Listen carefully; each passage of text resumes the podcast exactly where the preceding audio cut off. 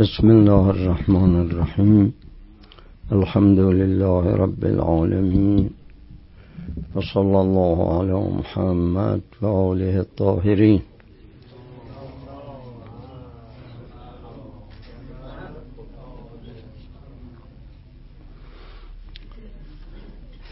الصلاة والسلام على سيدة الجليلة صاحبة العزاء سيدتنا ومولاتنا أم المصائب والمحن فاطمة الزهراء سيدة النساء.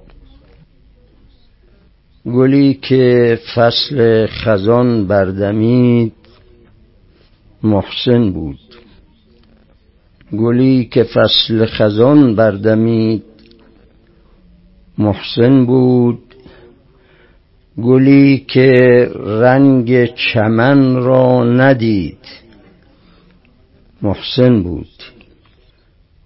گل همیشه بهار علی که از بیداد چغنچه جامه به پیکر درید. محسن بود. کنار خانه زهرا یگانه سربازی که شد به راه ولایت شهید. محسن بود. یگانه گوهر بحر ولایت و اسمت که در صدف بود و در خون تبید. محسن بود. یگانه طفل شهیدی که در میان رحم خطاب ارجعی شنید. محسن بود یگانه طفل شهیدی که زاد و مرد ولی دمی نوازش مادر ندید. محسن بود یگانه طفل شهیدی که چشم مادر هم شد از نظاره او ناامید محسن بود. یگانه طفل که ناخورده شیر مادر را چه زود شهد شهادت چشید محسن بود. یگانه رهس و پر راه عشق که از منزل جدا نگشته به منزل رسید. محسن بود یگانه مرغ پر و بال بسته ای که آخر ز آشیانه سوزان پرید. محسن بود. یگانه مرغ پر و بال بسته ای که آخر ز آشیانه سوزان پرید. محسن بود. مهی که بود طلوع و غروب او توأم. مهی که بود طلوع و غروب او توأم که بر نتافته شد ناپدید محسن بود. شعریست از صدرزای معید. شب گذشته بلکه از شب اول این مجلس راجع به عدیه شریفه حضرت زهرا در روز روز ایام هفته مطالبی بیان کردیم. و باز هم امشب که شب شام غریبان حضرت زهرا علیها السلام است. و این فرموده ها فرموده های این بزرگوار است این بانوی اسلام است. می‌بینیم که برای چنین شبی که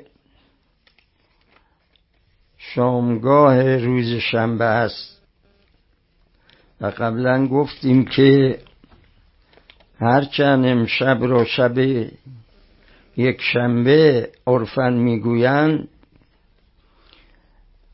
اما هر روز از روزهای هفته روزش شامل شب هم هست.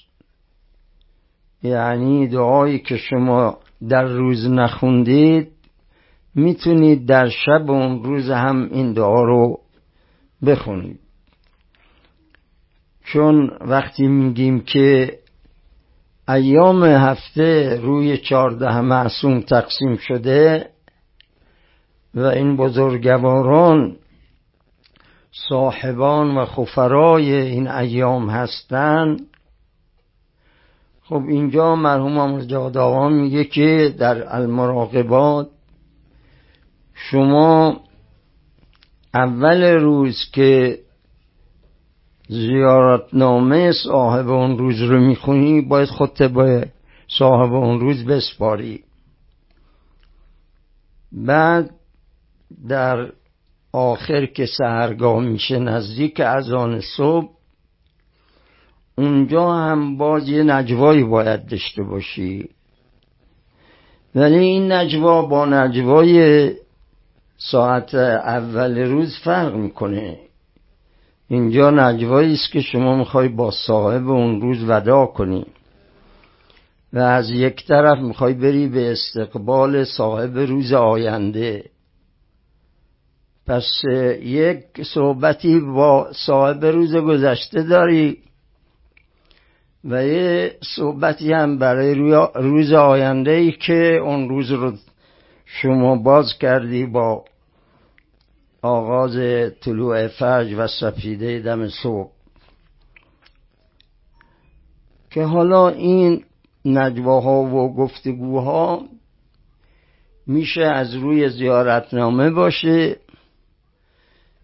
و میشه به همین زبان مادری یا زبان قلبی آدم با صاحبان این روز ائمه اطهار علیهم صلوات الله گفتگو داشته باشه. بگه که من مهمونتونم بگه که من پناه به شما آوردم. این اصلا این مطلب یک مراقبه در اسناع روز هم لازم داره. در اسناع شب هم لازم داره. یه مراقبه یه حالی که شما خودت در محضر نورانی این زوات مقدسه ببینید که از جمله حضرت زهرا علیه السلام برای یک شنبه های این هفته است. حالا خود این بیبی بی برای روز شنبه که حالا ما در شامگاه این روز قرار گرفتیم یه دعایی دارد که این دعا گفتیم همه جا در کتب عدیه ذکر نشده. ولی مرحوم علامه مجلسی از بلد الامین کف امی نقل می‌کنه. اللهم افتح لنا خزائن رحمتک و هب لنا اللهم رحمتا لا تعذبنا بعدها في الدنیا والآخره خدایا از خزینه های رحمت تو که حالا این رحمت رحمتی واسعه. شامل ارزاق مادی و معنوی میشه. خدایا این درهای رزق را از اون مخازن و خزینه هایی که خودت داری که هرچی هم بدی کم نمیشه. حالا ما اگر از یه پسندازی چیزی بدیم کم میشه. ولی خدا که از خزینه غیبش و رحمتش چیزی کم نمیشه. لذا حضرت زهرا میفرماید باز کن اون درها رو روی ما. و هب لنا اللهم رحمتا لا تعذبنا بعدها في الدنیا والآخره خب در جمله اول خزائنی از رحمت او رو ما درخواست داشتیم. از جمله این رحمت ها باید بینیم رحمتی هست که از زهرا به اون اشاره می‌کنه که این رحمت اگر نصیب کسی بشه دیگه عذابی نمی‌بینه رنجشی نمی‌بینه. خاطرش ناراحت نمیشه. نه راجع به دنیا و نه راجع به امور معنوی و اخروی.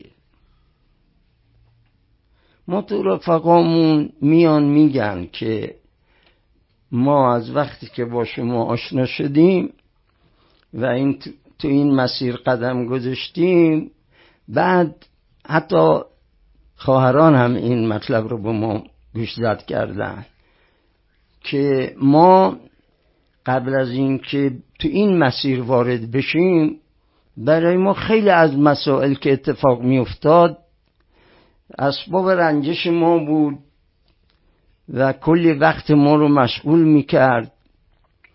اما حالا که آمدیم تو مسیر یه حالتی از رضا و تسلیم پیش آمده. که ما می‌بینیم تو آسایش هستیم. دیگه اون رنجش ها اون ناراحتی ها اون دعواهای درونی در ما نیست. حالا ببینید حضرت زهرام همین مطلب رو می‌خواد بگه. میگه خدا یه نوع رحمتی لطفی به ما بکن که این دل ما دیگه رنجشی نبینه نه راجع به امور دنیا و نه راجع به امور آخرت. امور آخرت هم همینطوره عزیزان. یعنی شما خیلی تقلا می‌کنین که هر چه زودتر به اون مراتب بالا برسی و برای مراتب بالا جزع فضع می‌کنی ناراحت میشی. که چرا ما اینقدر موندیم؟ چرا اینجوریه؟ ولی اگر اون رحمت خدا و اون عشق خدا در وجود یک سالک رخنه کنه دیگه چونه چرایی براش نمیمونه. من فکر نمی کنم که چونه چرایی براش بمونه. آخرش این که تو این دنیا نرسه به اون مقام توحیدی کامل. خب بعد از مرگ بهش میدن. بالاخره اینجور نیست که او رو معیوس کنن از این درگاه الهی. حالا ما وظیفمون اینه که خودمون کاملا تسلیم او کنیم. ورزقنا من فضل کلواسه رزقا حلالا طیبا ولا تحوجنا ولا تفقرنا الى احد سواک. و زدنا لك شکرا و الیک فقرا و فاقتا و بکه عمن سواکه غنن و تعففن خب این چند جمله در راستا یک مطلبه. و اون یک مطلب این که خدایا به ما یه رزق و روزی طیب حلال. ارز کنم وسعت دار به ما عطا کن که ما دیگه احتیاجی و نیازی به سوای تو نداشته باشیم. و اگر این نعمت ها رو به ما دادی توفیق شکرش هم بده به ما. ناشکری نکنیم. و اینا رو از خودمون ندونیم. نگیم ما زحمت کشیدیم اینا رو خودمون به دست آوردیم. اینا تفضل و کرم تو بوده که تا اینجا آمدیم. و الیک فقرا و فاقتا و همیشه افتقار و گدایی ما به در خانه تو باشه نه در خانه خلقت. یعنی از اینکه ما جای دیگه ما رو حواله کنی. به خودت حواله کن. و همیشه هم ما رو فقیر درگاه خودت قرار بده. وقتی فکر نکنیم که حالا مثلا به این سرمایه های مالی رسیدیم یا به این سرمایه های معنوی رسیدیم دیگه بله ما دیگه اکتفا کردیم و تموم شده کار. در مجالس قبلی گفتیم که نباید سالک از مکر الهی غافل بشه.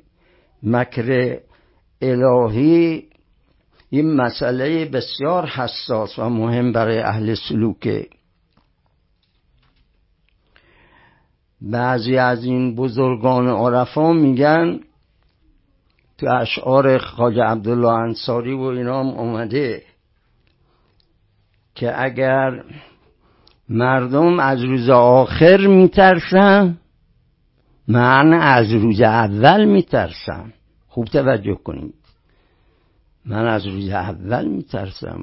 اونجا در اون ازل در اون ارز کنم قلم تینت در اون قلم قضا و قدر الهی در اون لوح محفوظ در اون سرنوشت اول تا آخر یک انسان. اونجا چی نوشته شده؟ شما خبر داری از اونجا؟ می‌تونیم بگی؟ آیا انبیا خبر دارن؟ آیا اولیا خبر دارن؟ اینجاست که میگن نباید از مکر خدا قافل بشی باید همیشه شما در حال تذرع باشی. نگه دیگه کار تمومه.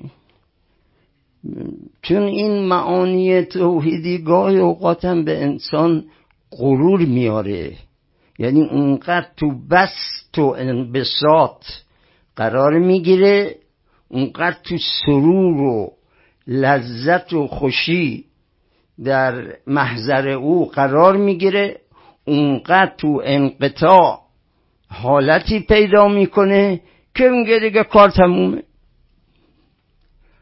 همین که بگه کار تمومه دیگه تمومه دیگه. توجه دارید اینی که خیلی باید حواسمون جمع کنیم و بکه امن سواکه غنن و تعففن. حضرت زهرا در این دعا میفرماید که خدایا یه حالی به من بده که من به کلی به کلی از سوای خودت رفع حاجت کنم و غنای رو در دل داشته باشم و افت از سؤال خلق داشته باشم. این واقعا افت روحی و معنوی مقتضی این معناست که در محضر اون خدای قدرتمند و توانمند چجوری ما میخواییم مثلا بریم سراغ یکی دیگه. حالا اگر شما با چشم توحیدی بری یعنی شما همه این عالم رو از او ببینی واقعا نه اینکه نه اینکه خودت فریب بدی. اگر واقعا این مسئله برای شما جا افتاده باشه که هیچ کس در این دنیا به من نمی‌تونه کمترین نفعی به من برسونه اگر اون نخواد نمی‌تونه کمترین نفع و همین طورم هست. چون خیلی ها رفتن در خونه خیلی از سرمتمندان خیلی از جاها رفتن برگشتن ممیسانه خب اگر چیزی بود مقدر بود باید بیاد دیگه چرا نمیاد؟ پس تا اراده و خواسته او نباشه اون چی که می‌خواد برای شما روزی کنه اگر شما بگی مجرای این روزی فلانیه خب اینجا ما قبول داریم مجرا خدای مسبب اسبابش رو هم خودش فراهم می‌کنه و خودش که شخصا نمیاد این کارو بکنه. پس به دست بندگانش این کارو می‌کنه. اما شما باید این اعتقاد رو داشته باشی که اگر یکی به شما یه سودی داره میرسونه در واقع اون داره سود میرسونی.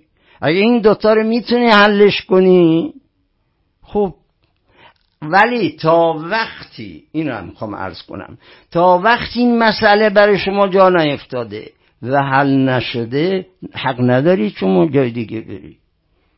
باید بمونی تا یه همچه حالتی برای شما ایجاد بشه. اللهم وسع علینا فی الدنیا. ببینید ائمه ما از خدا میطلبند. دنیایی که خدا به شما بده فرق می‌کنه با اون دنیای دیگران که بهش مغرورند و تعلقات دارن.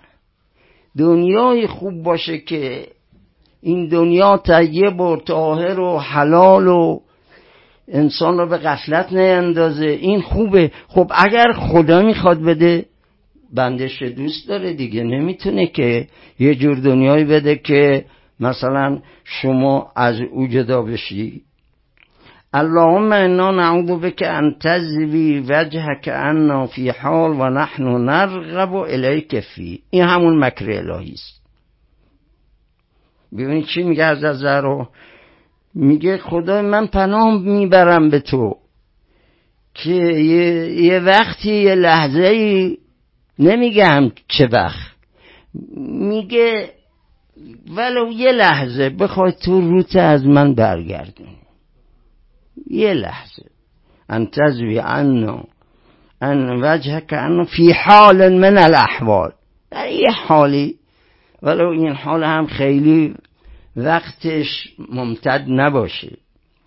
و نحن نرغب الیک فی در حالی که ما می‌خواهیم همیشه با تو باشیم. همیشه تو روبروی ما باشی تو وجهه ما باشی. یه دعایی هم هست که میگه اللهم کن وجهتی فی کل حال. خدایا من می‌خوام که وجهه من یعنی هر کجا میرم.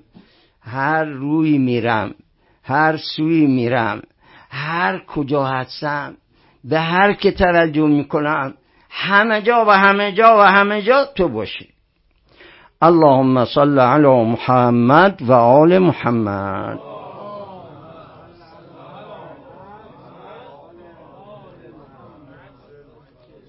و اعتنا ما تحب و اجعله لنا قوتا فی ما تحب. ما تو درخواست داریم محبوبات به ما بدی. اون چیزایی که خودت دوست داری. حالا اینا ممکنه عرض کردم ارزاق دنیوی باشه ممکنه ارزاق باطنی و معنوی باشه. انسان واقعا اینجوری دعا کنه که نه اونی که من می‌خوام اون که تو می‌خوای. اون که تو می‌خوای اون رو به ما بده. تازه اگر دادی چی؟ وجعله لنا قوتا فی ما تحب. یه نیرو, یه نیرو و قوتی هم بده که ما طاقت اون موردی که تو دوست داشتی و ما به ما دادی این ما همینجوری به سادگی از دست ندهیم. یه قوتی ایمانی یه چیزی به ما بده که این رو نگرش داریم حفظش کنیم. و اعتنا ما تحب و جعله لنا قوتا فی ما تحب. در همون که مورد نظر تو بوده و به ما دادی در همون مورد قوت نگهداریش هم به ما عطا کن. آخرش میفرماید یا ارحم الراحمین این بود دعای روز شنبه حضرت زهرا. سلام الله علیها. صلوات به محمد و آل محمد.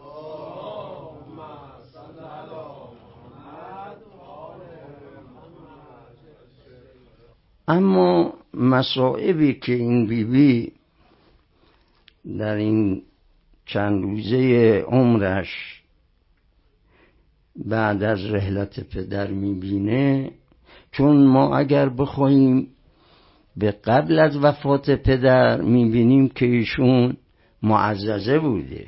خیلی عزت داشته.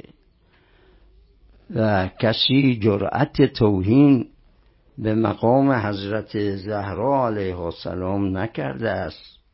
هیچ جای از تاریخ ما نخوندیم که در زمانی که پدر در قید حیات بود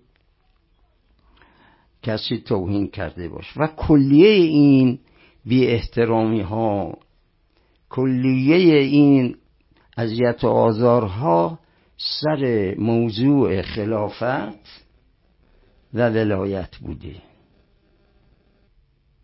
یعنی اگر حضرت علی مثل بعضی از مشایخ انصار از مشایخ مهاجرین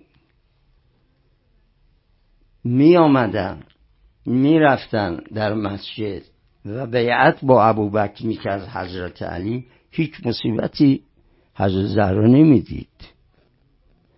خب این همه مصیبتی که دیده همه برای این بوده که اینا یه قانونی داشتن که باید همه مردم مدینه همه طایفه انصار و مهاجرین همه باید حضور پیدا کنن و به اجبار باید همه بیعت بدن با این خلیفه. این یه مسئله بوده که تهدیدات در تاریخ وارد شده که تهدیدات فقط به خاطر مسئله خلافت بوده. اصلا صریحا می‌گفتن که ما گردنت می‌زنیم. تو باید بیای بیعت کنی. خب حالا از یه طرف حضرت علی خوب بقایه رو می‌دیده دیگه. امام است و حجت خداست.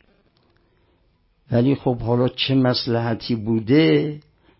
در یک گوشه از تاریخ داره که یه روز حضرت زهرا آمد خیلی شکفه کرد به علی. گفت که علی تو همون حیدر کراری همون که قاتل مرحبه یهودی هستی همون که تو جنگ ها اصلا یه دفعه با همین خالد بن الولید گلاویز شد رد اینو ورش داشت باید دست ورش داشت انداختی زمین یا مثلا در اون خیبر رو که میگن چلو چهار نفر می‌خواست اینو وازه بسته کنه. حضرت باید دست اینو باز کرد. یا نمی‌تونست حضرت چطور اون روزی که وقتی اینا خواستن جسارت کنن به قبر حضرت زهرا چجور پاشد رفتی قبرستون و شمشیر گرفت و فهمیدن که اگر بخوان رو برو بیشن نابود میشن. پس علی می‌تونسته با اینو قدرتش داشته همون یکه و تنها می‌تونسته با اینا جنگ کنه. ولی بعد از اون همه حرفایی که حضرت زهرا زد و شکوه کرد و که تو نشستی گوشه خونه خونه نشین شدی و اینا رفتن برای خودشون خلافت رو راه انداختن در حالی که این حق تو بوده. حتی تعبیر کرد که مثل اون جنینی که تو کیسه آب چی میگن؟ تو اون کیسه شکم مادر هست. خودت رفتی تو یه کیسه کردی مثل اون جنین تو شکم مادر و حالا هیچی نمیگی و نشستی گوشه خونه. حضرت علی زود پا شد. می‌خواست نشون بده به حضرت زهرا. زود پا شد و شمشیرش گرد گفت خیلی خوب میری. پا شد و راه افتاد تا آمد از خونه بیرون بره. صدا زد معزن اشهد ان لا اله الا الله اشهد ان محمد رسول الله.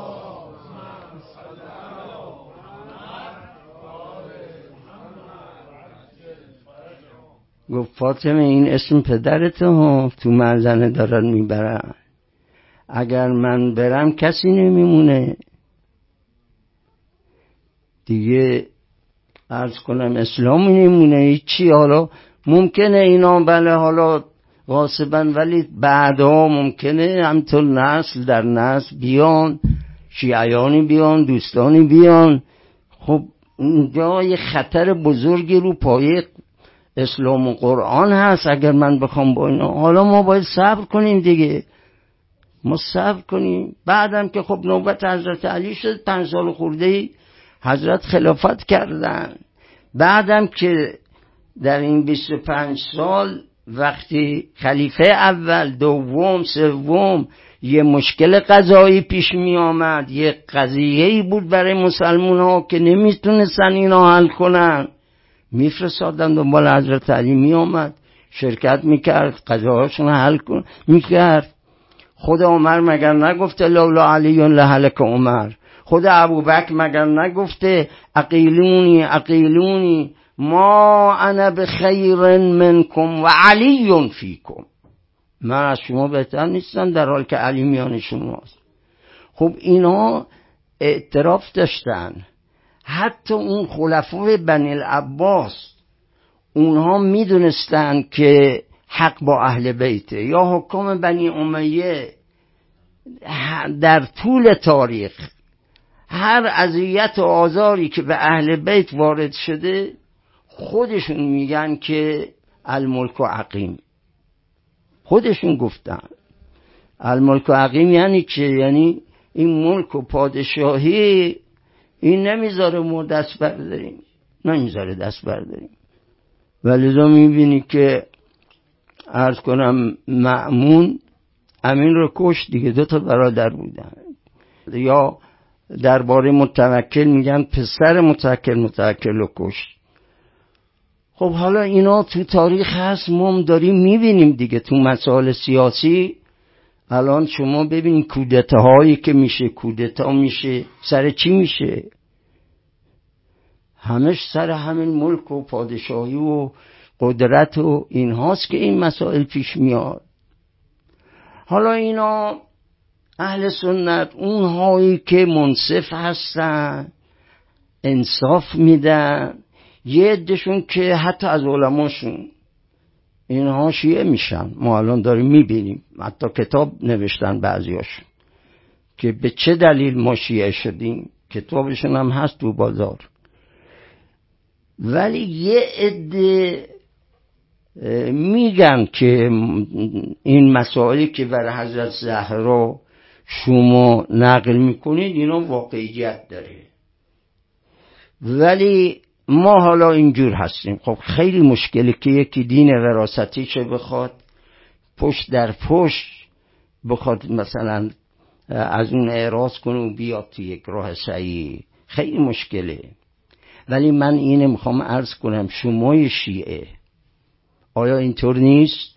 شما یک شیعه در مسئله اصل اعتقادی حالا چه توحید باشه چه عدل باشه چه نبوت باشه چه امامت باشه چه معاد باشه. آیا میشه شما چون پدر مادرت مسلمون شیعه هستن شما بگیم من باید شیعه باشم؟ چون محیط یه محیط ایرانی و اسلامی و حکومت اسلامی پس من باید شیعه باشم؟ هیچ یک از علما اجازه ندادن که ما یک دین و اعتقاد وراستی داشته باشیم گفتن اصول دین تقلیدش به هیچ وجه جایز نیست. نه از مرجع تقلید تقلید کنی نه از پدر مادر تقلید کنی نه از محیط تقلید کنی. خودت باید بری تحقیق کنی بفهمی دلایل عقلی چیه نقلی چیه تاریخ بخونی بفهمی. و الا این شل شل این دینی که وراستی باشه. پات از ایران بیرون گذاشتی یه جای دیگه رفتی یه کشور کفری اونو اونجا دیگه دی... الان اینایی که دینشون ضعیف میشه چیه؟ یا همینجا می‌بینی که دین رو از دست میده. میگن یه نفر بود تو طرف های عراق این اهل خمس بود اهل زکات بود همه جور بود. خب مسئله عراضی که پیش آمد در زمان شاه و اینها و گرفتن و اینا بعد که خب آمد انقلاب شد و چیز شد یه مقدار از زمیناش گرفتن. آقا این فوش داد به نظام و رهبری و همه و برگشت نه خمسی نه حسابی نه نمازی نه هیچ. که اینا که روانیان آخونده امام بسرن اینا اینجوری با ما می‌کنن.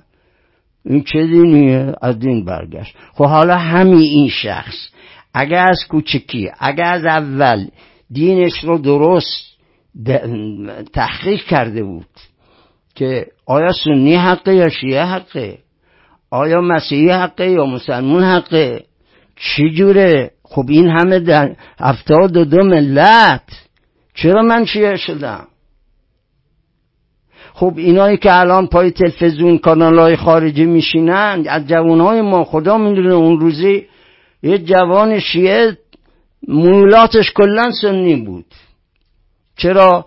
چون خب چند تا کانال هست که توی اون ارز کنم ماهواره اینا میشینن با هم علیه شیعه حرف می‌زنن.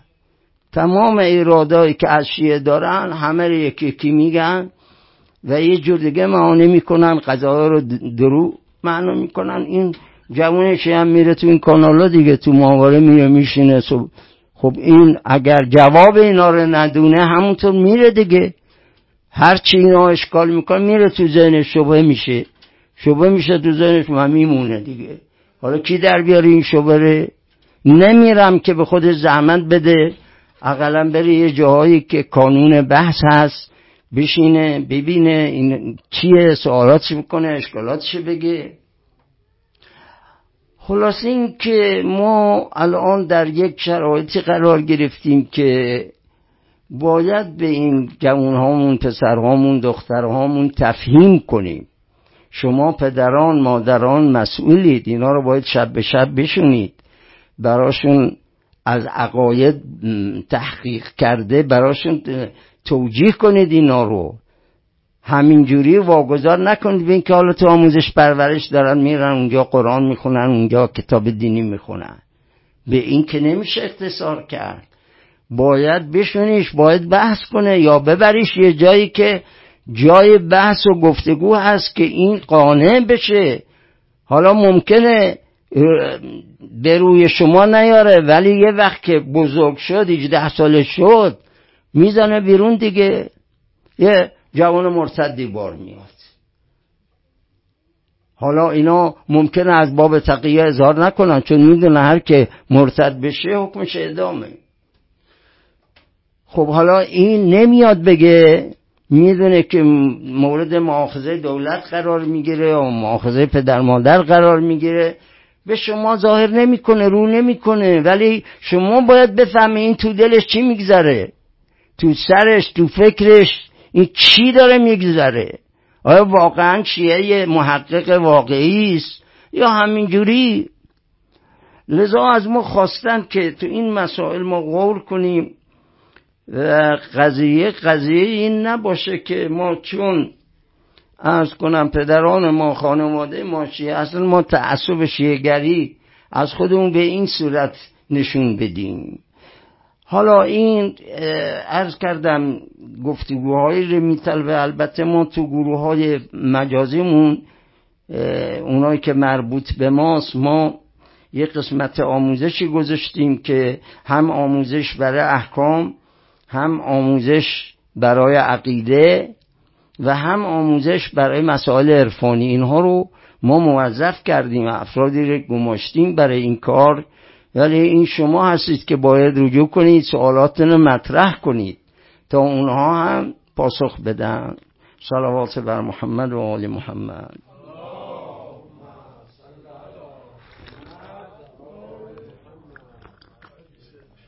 خب ما قضیه حضرت محسن در اون اشعاری که اول من برخوندیم گفته شد که اولین شهید از این خانواده اون هم به این سن و سال حضرت محسن بوده.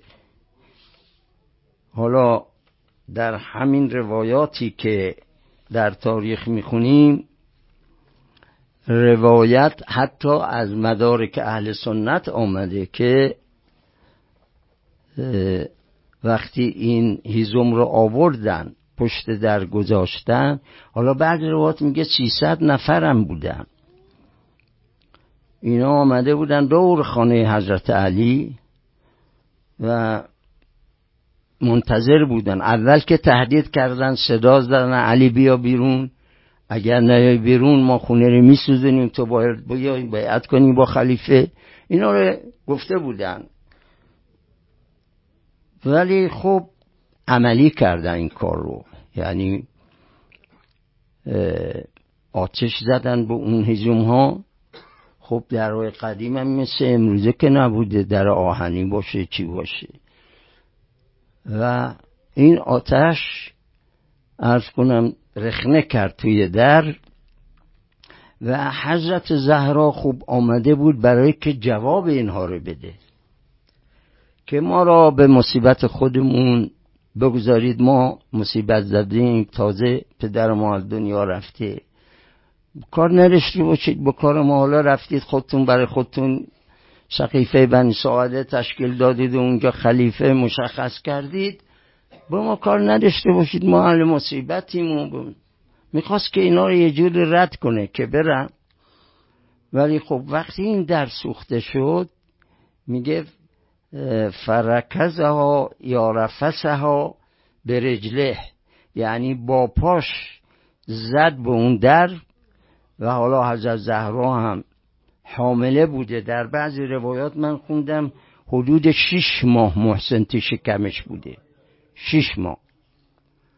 خب این شما رو به خدا ببینید چه مصیبتی بالاتر از این که وقتی این ملعون اون لقد رو می‌زنه حضرت زهرا پشت در صداشون بلند میشه. یا فضت خودینی ای فضل بیا که محسنم را سخت کردن. زهرای مرزیه حالا بگذاریم از اون همه مسائبی که دیده سیلی به صورتش خورده به بازویش اون زخم بزرگ وارد شده یا حتی شکسته شکسته با استخوان بازوی حضرت زهرا. لا اله الا الله. ما از کدام مصیبت براتون بگیم؟ در شب شام غریبان حضرت زهرا علیها سلام. خب تو غسلش علی دیدن که یه دفعه دست کشید از غسل حضرت زهرا رفت صورت به دیوار گذاشت و مشغول گریه و ناله شد. پرسیدن یا علی تو همه ما رو امر به صبر می‌کنی؟ خب چرا الان در فقدان زهرا این گونه گریه می‌کنی؟ حضرت علی فرمودن که همونطوری که داشتم آب میریختیم و قوس می‌دادیم دستم خورد به بازوی زهرا. ای وای ای وای ای وای. همین که خواست بنده های کفن رو ببنده. فرمودن یا حسن یا حسین زینب ام کلسون بیایید با مادرتون ودا کنی. یکی خود را رسونه مادر یکی رو پای مادر. افتاده بودند و گریه و ناله ملائکه آسمونا این منظر رو دیدن ملکی گفت یا علی حسنین را بلند کن. ملائکه آسمانان به گریه در آمدن ارزمی داریم ملائکه آسمانان کجا بودید ببینید حسین؟ در گودالی قتلگاه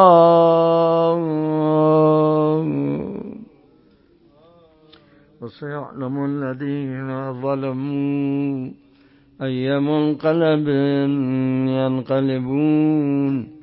ألا لعنة الله على القوم الظالمين. من الأولين والآخرين. إلى يوم الدين.